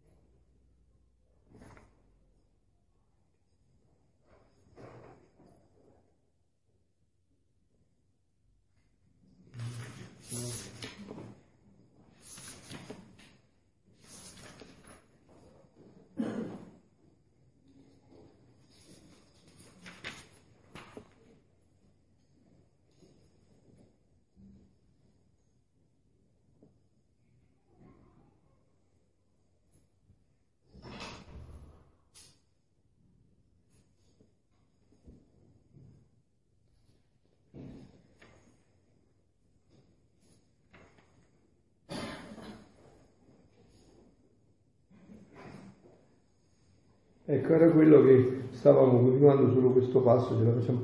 Quale fu la causa perché Gesù non lasciò il regno della divina volontà sulla terra? No, perché Gesù ci ha detto di pregare nel Padre nostro che venga questo regno. Quindi vuol dire che non lo ha lasciato. Perché? Quale fu la causa per questo?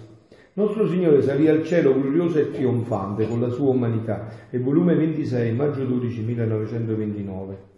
Non più umiliata, soggetta alle pene, con la divisa dell'Adamo decaduto, ma intangibile di ogni pena, con la divisa del nuovo Adamo innocente, con tutte le prerogative più belle della creazione, vestito di luce e immortale.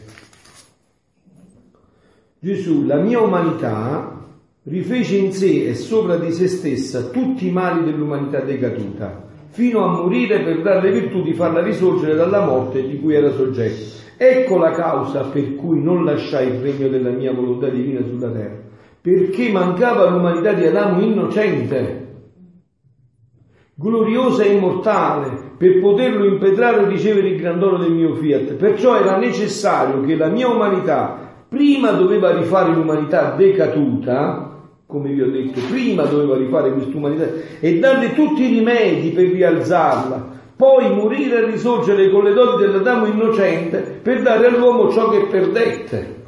Non solo, ma volli salire al cielo con la mia umanità bella, vestita di luce, come uscita dalle nostre mani creatrici, per dire al Padre Celeste, Padre mio, guardami, come la mia umanità è rifatta, come il regno della nostra volontà sta sicuro in essa. Sono io il capo di tutti e che ti prega e, e che ti prega tieni tutti i diritti di chiedere e di dare ciò che io posseggo.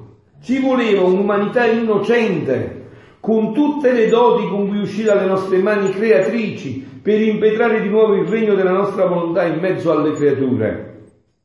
Fino allora mancava e io l'acquistai con la mia morte e salì al cielo per compiere, oltre al primo compito, il secondo mio compito di impetrare e dare il regno della mia divina volontà sulla terra.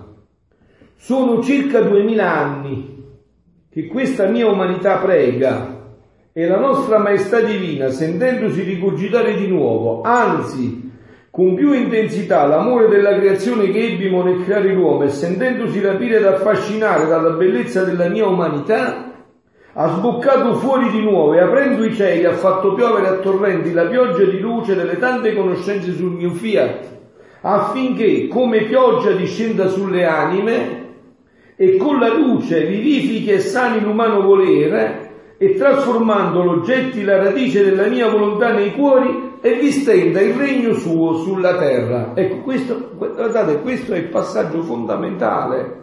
Questo è il passaggio fondamentale. Quindi adesso andate a leggere un poco quel passo che vi ho letto di, di Paolo VI alla luce di queste parole. Gesù Cristo è tutto, è il concentro di tutto, ha fatto tutto. Noi non dobbiamo fare altro che prendere quello che Lui ha fatto per noi, non c'è altro. Guardate, anche questo concetto, io l'ho espresso diverse volte, per me farsi santi e andare in paradiso è facilissimo, difficilissimo è farsi diavoli e andare nell'inferno. Per farsi diavoli e andare nell'inferno bisogna impegnarsi per tutta la vita fino all'ultimo istante sul letto di morte. Per esempio, se voi andate a leggere la spia d'amore sul letto di morte di Gesù, eh, cari miei, andate a leggere. Che fa Gesù sul letto di morte per salvare le anime? Cosa è pazza? Cioè, inventa di tutti i colori per salvarsi un'anima, no? Cioè, fa cose proprio. gli basta un atto, un atto per salvarlo eternamente. Un atto. Eh beh, ma di questo poi, vero, lo sapete che abbiamo una prova chiarissima nel Vangelo. Nel Vangelo chi è stato il primo che è andato in paradiso? Capito? Non gli ha detto, guarda, devi fare una lunga penitenza, mo, capito, mo ti sei convertito all'ultimo istante, mo ti ridò la vita e fai tutta la vita di penitenza. Oggi sarai con me in paradiso oggi sarai con me in paradiso. Invece per dannarsi l'anima ci vuole l'impegno fino alla fine. Ci vuole un impegno fino alla fine. Per farsi santo basta una parola. Qual è? Fiat. Fiat. Eccomi, Signore. Sul letto di morte, guardate, non è che noi andremo in paradiso perché abbiamo eh, pregato, digiunato, fatto penitenza, le opere di carità. Queste cose dobbiamo fare, dobbiamo fare bene per amore.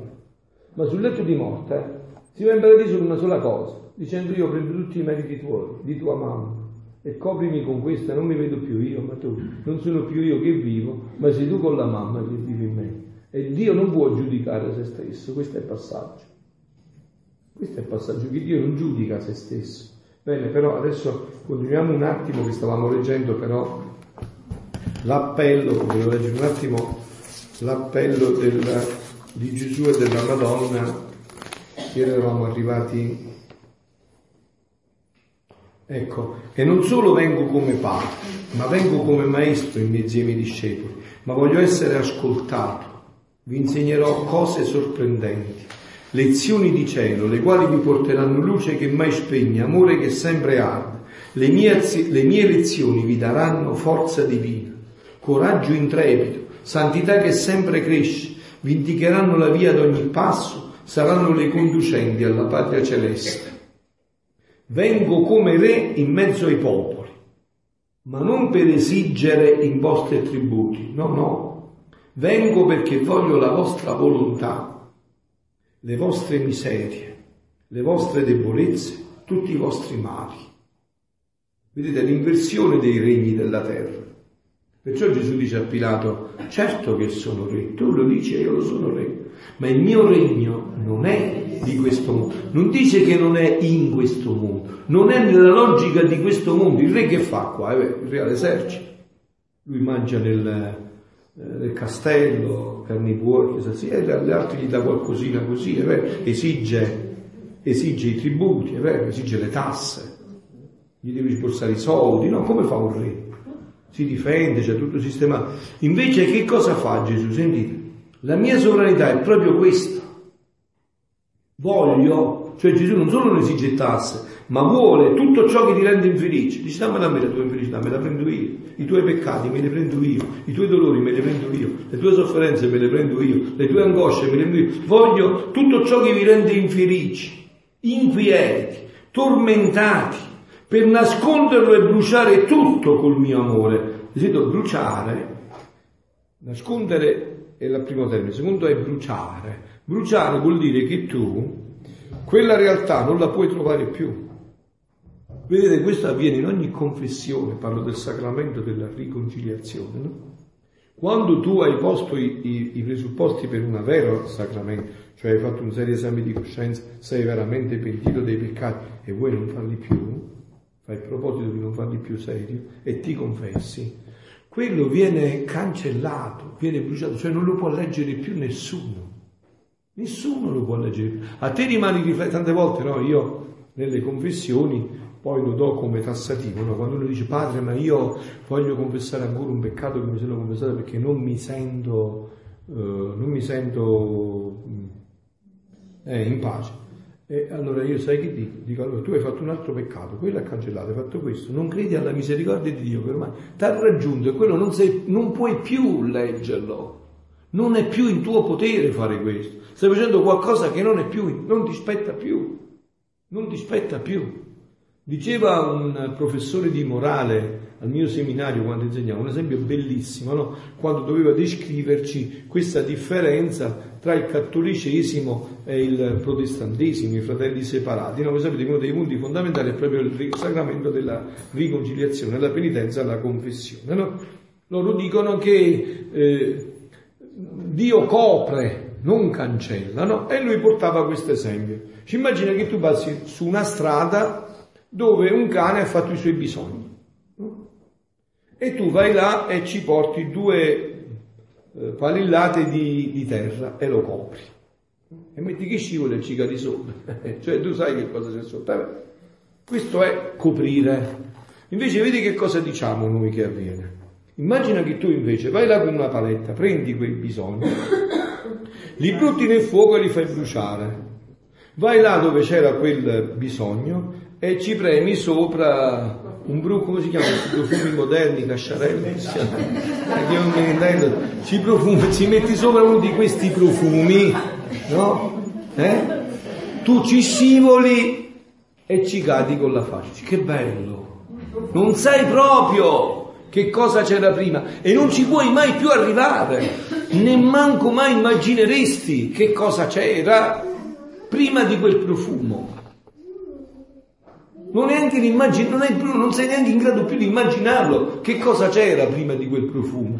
Carissimi, questo avviene per ogni sacramento della riconciliazione. Ogni volta, ogni volta avviene questo. Puntualmente avviene tutto questo. Ogni volta. Quindi dicevo, eh, dice Gesù, voglio tutto ciò che vi rende infelici, inquieti, tormentati, per nasconderlo e bruciare tutto col mio amore e re benefico, pacifico, magnanimo qual solo, ricambiarvi con la mia volontà. Un giorno, no? Gesù dice a Luisa, Luisa ma lo vuoi fare questo scambio? Dammi la tua volontà e io ti do la mia. Gesù lo guarda e dice, Gesù, ma tu, tu ci perdi. Tu che cosa hai fatto con questo fare? E dice, sono abituato a perdere in questo modo con le mie creature. Mia, col mio amore più tenero, quindi dice Gesù, come ricambia tutto questo? Cioè dopo che si è preso le tue infelicità, tutte le volte che l'hai sputato in faccia, tutto, tutto quello che sappiamo già, no? Lui che fa? Come lo ricambia questo? Cioè noi come lo ricambieremo? Io come lo ricambierei? Ricambiarvi con la mia volontà, col mio amore più tenero, con le mie ricchezze e felicità, con la pace e la gioia più pura. Se mi darete la vostra volontà, tutto è fatto. Mi renderete felici e sarete felici non altro sospiro se non che la mia regni in mezzo a voi. Il cielo e la terra vi sorrideranno. E adesso sentite questo passaggio e applicatelo per esempio alle apparizioni della Madonna a Meggiugorie o a quello che sta avvenendo nel mondo. Sentite questo passaggio. Il cielo e la terra vi sorrideranno, la mia mamma celeste vi farà da madre regina. Sentite, già essa, conoscendo il gran bene, chi riporterà il regno del mio volere per appagare i miei desideri ardenti e farmi cessare di piangere e amandovi da veri suoi figli va girando in mezzo ai popoli, nelle nazioni, per disporli a prepararli a ricevere il dominio del regno della mia volontà. Udite, udite. Fu lei che mi preparò i popoli per farmi scendere dal cielo, l'incarnazione, in terra a lei affido al suo amore materno che mi disponga le anime, i popoli, per ricevere un dono così grande. No, non vi preoccupate, no, tranquilli, tranquilli, tranquilli, tranquilli, non preoccupate, sereni, sereni, sereni, tranquilli. Vi disponga, e lei, la mia mamma, no, non toccate, non vi preoccupate, sta sereni. Ecco, quindi, eh, che mi disponga i popoli per questo, a lei Scusate, non è un'attualizzazione che stiamo vedendo sotto i nostri occhi. È chiarissimo, più chiaro di questo si muore. A lei affido al suo amore materno che mi disponga le anime e i popoli per ricevere un dono così grande. E adesso vediamo se riusciamo anche solo 5 minuti a leggere l'appello della Madonna. Questo è l'appello materno della Regina del Cielo. Figlia carissima, sento l'irresistibile bisogno di scendere dal cielo per farti le mie visite materne. Se tu mi assicurerai il tuo amore filiale, la tua fedeltà, io rimarrò sempre con te nell'anima tua per esserti maestra, modello, esempio e madre tenerissima. Io vengo per invitarti ad entrare nel regno della tua mamma. Voi sapete, voi non avete ancora letto, poi lo leggerete, questo regno può essere chiamato anche in un altro modo, regno della, mia, della divina volontà, io preferisco chiamarlo così, il regno della Vergine, questo è il suo regno, è proprio il suo regno, no? Io vengo per invitarti ad entrare nel regno della tua mamma, nel regno cioè della divina volontà, e busso alla porta del cuore perché tu mi apra. Voi sapete come si conclude questi scritti come si concludono, questo è il sigillo più grande, che è l'opera più grande di Dio. Il brano del 28 dicembre del 1936, il volume, 3, no, il volume 36 1938, si conclude che Gesù dice a chi vivrà nella mia volontà, io gli cederò il mio posto nel cuore della mamma, me ne esco e faccio entrare a lui. Andatela a leggere. Andatela a leggere come conclude gli scritti Luisa e busso alla porta del tuo cuore perché tu mi apra, sai? Con le mie stesse mani ti leggo in dono questo libro, sta parlando del libro della Vergine Maria nel regno della divina volontà, che io vi invito a leggere perché quello è un capolavoro insuperabile, un capolavoro insuperabile. Te lo offro con premura materna perché tu a volta leggendolo impari a vivere di cielo e non più di terra. Questo libro è d'oro, figlia mia. Esso formerà la tua fortuna spirituale, la tua felicità anche terrena. In esso troverai la sorgente di tutti i beni. Se sei debole acquisterai la forza. Se sei tentata acquisterai la vittoria. Se sei caduta nella colpa incontrerai la mano pietosa e potente che ti rialzerà. Se ti senti afflitta troverai il conforto. Se fredda il mezzo sicuro per riscaldarti. Se affamata gusterai il cibo prelibato della divina volontà. Con essa non ti mancherà nulla, non sarai più sola. Poiché la tua mamma ti farà dolce compagnia e con ogni sua cura materna prenderà l'impegno di farti felice. Io, l'imperatrice celeste, penserò a tutti i tuoi bisogni, perché tu acconsenta di vivere unita a me. Molti di voi, eh, spero che tra poco tutti, dopo questo incontro, vi siete consacrati alla Madonna, o vi consacrerete alla Madonna, no? Fatelo profondamente. La consacrazione alla Madonna è proprio questo. Che cosa significa consacrazione alla Madonna? Significa che la Madonna ci insegnerà a vivere come lei ha vissuto. E adesso noi lo sappiamo, voi lo state sapendo come la Madonna è vissuta. Se tu conoscessi le mie ansie, i miei sospiri ardenti, anche le lacrime che verso per i figli miei, se tu sapessi come io arda di desiderio che tu ascolti le mie lezioni tutte di cielo e impari a vivere di volontà divina, in questo libro tu vedrai meraviglie, troverai una mamma che ti ama talmente da sacrificare il suo diletto figlio per te onde poterti far vivere di quella medesima vita di cui ella stessa visse sulla terra. Quindi avete sentito? Così ha vissuto la Madonna. Ha vissuto solo di divina volontà. Consacrarsi a lei significa proprio questo. Ci vuole insegnare a vivere come lei ha vissuto. Questa è la consacrazione al cuore immacolato di Maria. Deh, non darmi questo dolore, non respingermi, accetta questo dono del cielo che ti rega, accogli la mia visita, le mie azioni, sappi, udite, udite, che io percorrerò tutto il mondo. Altro che 34 anni di apparizione, ci sarà, ci sarà, non preoccupate. Io percorrerò tutto il mondo, andò da ciascun individuo, in tutte le famiglie, nelle comunità religiose, in ogni nazione, presso tutti i popoli e se occorrerà girerò per secoli interi. Beh, ma io penso però, molti di voi siete mamme, no? Cioè, ma io penso che per voi dovrebbe essere facile, è molto più difficile un po' per me che sono magico, ma per voi mamme dovrebbe essere semplicissimo questo linguaggio. Ma tu lo faresti questo per tuo figlio? E dici, tu che sei cattivo, non gli dai una vipera a tuo figlio che ti viene a chiedere, a chiedere il pesce, come puoi pensare di me, Dio? Cioè, questo linguaggio dovrebbe proprio a voi del, del, del sesso femminile, dovrebbe penetrarvi proprio, dovrebbe entrare diretto fino in fondo con l'esperienza della maternità. Magari è un po' più difficile per noi che abbiamo, siamo un po' più, insomma, siamo maschi, ma per voi dovrebbe essere proprio una semplicità unica. Cioè dice comunità, in ogni presso tutti i popoli, e se occorrerà girerò per secoli interi, sino a quando non abbia formato come regina il mio popolo e come madre i figli miei, i quali conoscano e facciano regnare ovunque la divina volontà.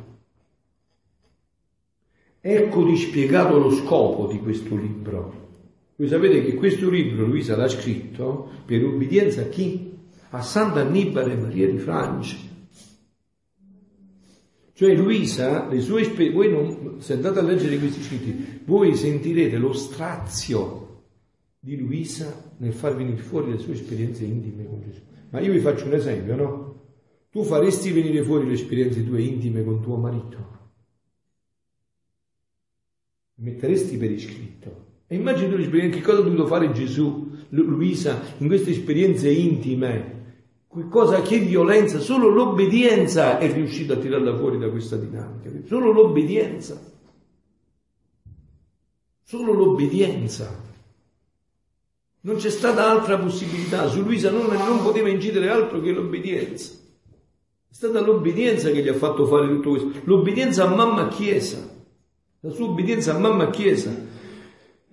Ecco di coloro che lo accoglieranno con amore saranno i primi fortunati figli che apparterranno al regno del fiat divino. E io a caratteri d'oro scriverò i loro, nomi, i loro nomi nel mio materno cuore. Vedi, figlia mia, quello stesso amore infinito di Dio che nella redenzione volle servirsi per di me, per far scendere il Verbo eterno sulla terra, Vedete questo passaggio, così capirete, non ci, non ci vuole tanto, tanti studi per capire perché la Madonna è qua. Se voi, leggete questi scritti, approfonditeli, capirete tutto quello che sta avvenendo e capirete veramente il ruolo centrale di Maria in tutto questo percorso, no? Perché certe volte io ho l'impressione che quasi quasi noi pensiamo come se la Madonna fosse qualche appendice, qualcosa, no? Sapete come uno si va a comprare la macchina, prende un option, dice manca l'aria condizionata, è cuore, è centro di tutto, avete capito? È centro, non è un scherzo, è il centro di tutto. Vedi figlia mia, quello stesso amore infinito di Dio che nella redenzione volle servirsi di me per far scendere il Verbo eterno sulla terra, mi chiama un'altra volta in campo. E mi affida l'arduo compito, il sublime mandato di formare sulla terra, questo è il punto, il passaggio fondamentale, qua, sulla terra, questa sarà la più grande vittoria del cuore immacolato di Maria, come l'ha chiamata? Fatima? Il trionfo, questo è il trionfo, formare i figli, questa sarà la più grande rivincita di Dio su Satana, perché là ce n'ha tanto, tutti i figli della Divina Volontà, ma là San, Francesco è figlio della Divina Volontà, San Pio, tutti, ma qua, qua sono i figli della Divina Volontà. Qua c'è il regno, c'è la regina, c'è il re, c'è il palazzo, c'è tutto, ma ci sta mancando un figlio. Capito qual è il problema? E che ne fai tu di un regno dove i figli non ci stanno? Che il regno sarebbe il regno dove sta il re e la regina. Eh, tienitelo tu il regno. Se il regno e la regina, i figli dove stanno? Cioè quelli che devono vivere in questo regno dove stanno? Quindi dice la Madonna di formare sulla terra i figli del regno della sua divina volontà, maternamente primorosa, mi metto quindi all'opera e ti preparo la via che ti dovrà condurre a questo felice regno. Finiamo, giusto, giusto le spalle. A tale scopo ti darò sublimi e celesti lezioni, infine ti insegnerò speciali e nuove preghiere e anche questo, proprio così. Se voi entrate nella, nella vita della Divina troverete speciali e nuove preghiere che sono sempre antiche, come vi ho detto Gesù dirà in questi scritti, quello che ha detto agli scribi e farisei, non sono venuto ad abolire ma a dare pieno compimento. Gesù, io scoprendo questi scritti, la preghiera a me eh, dopo della Santa Messa che l'adorazione è il prolungamento della Santa Messa, voi sapete, no? L'adorazione è semplicemente come se fosse il prolungamento, è, è prolungamento. Dopo della Santa Messa, la preghiera la mia prediletta è il Santo Rosario. A me, scoprendo la Divina Volontà, mica Gesù mi ha tolto il Santo, me lo ha eh, radical, eh, ancora di più, ancora di più, me lo ha fatto entrare in questa chiarezza.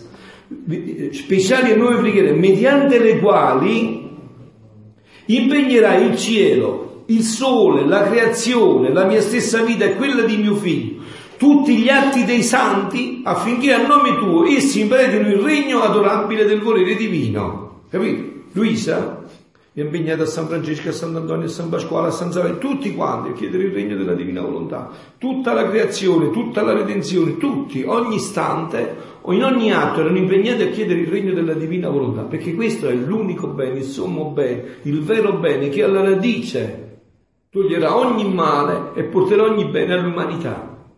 Queste preghiere sono le più potenti perché compromettono lo stesso operato divino.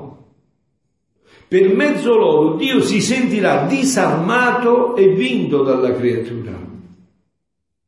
Poi una volta io voglio vedere adesso, se non sempre ci alterniamo tra nuovi e vecchi, eh, voglio vedere una volta se posso fare un eh, intero ciclo proprio sulla preghiera nella divina volontà.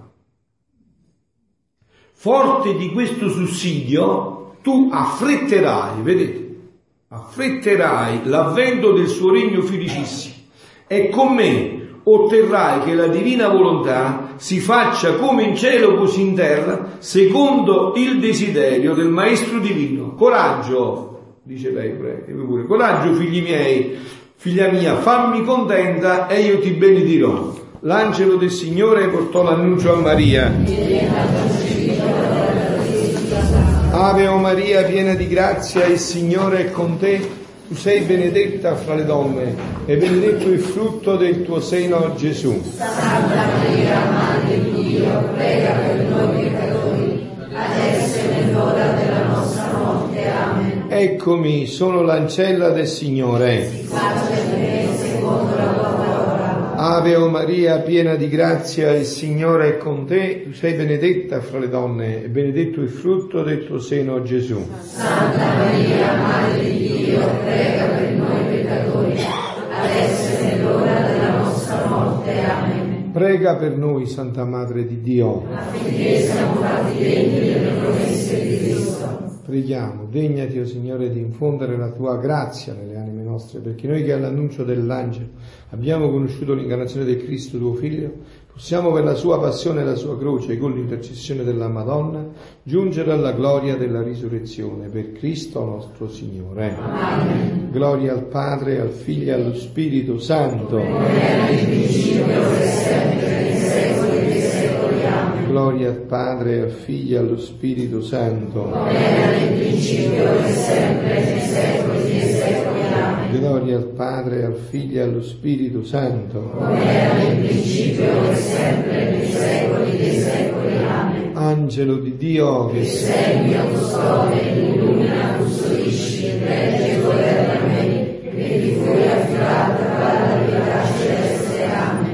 nostri defunti l'eterno riposo da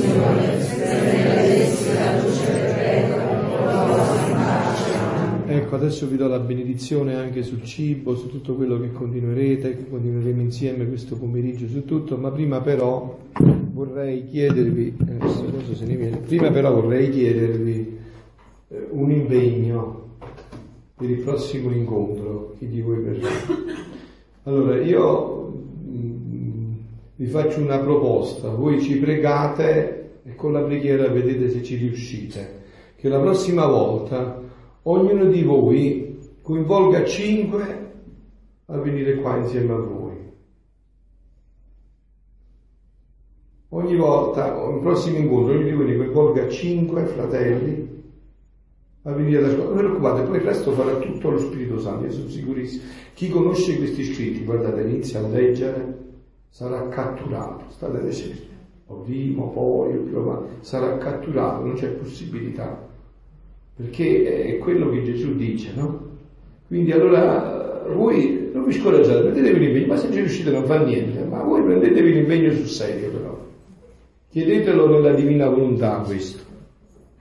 Adesso voglio benedire voi, il cibo che state per prendere, le bevande, tutto, che tutto sia benedetto nella divina volontà, che sia Gesù con la mamma benedire in me, in me tutto sia benedetto con il Padre il Figlio e lo Spirito Santo. Amen. Buon appetito, ci vediamo più tardi. Eh? A voi.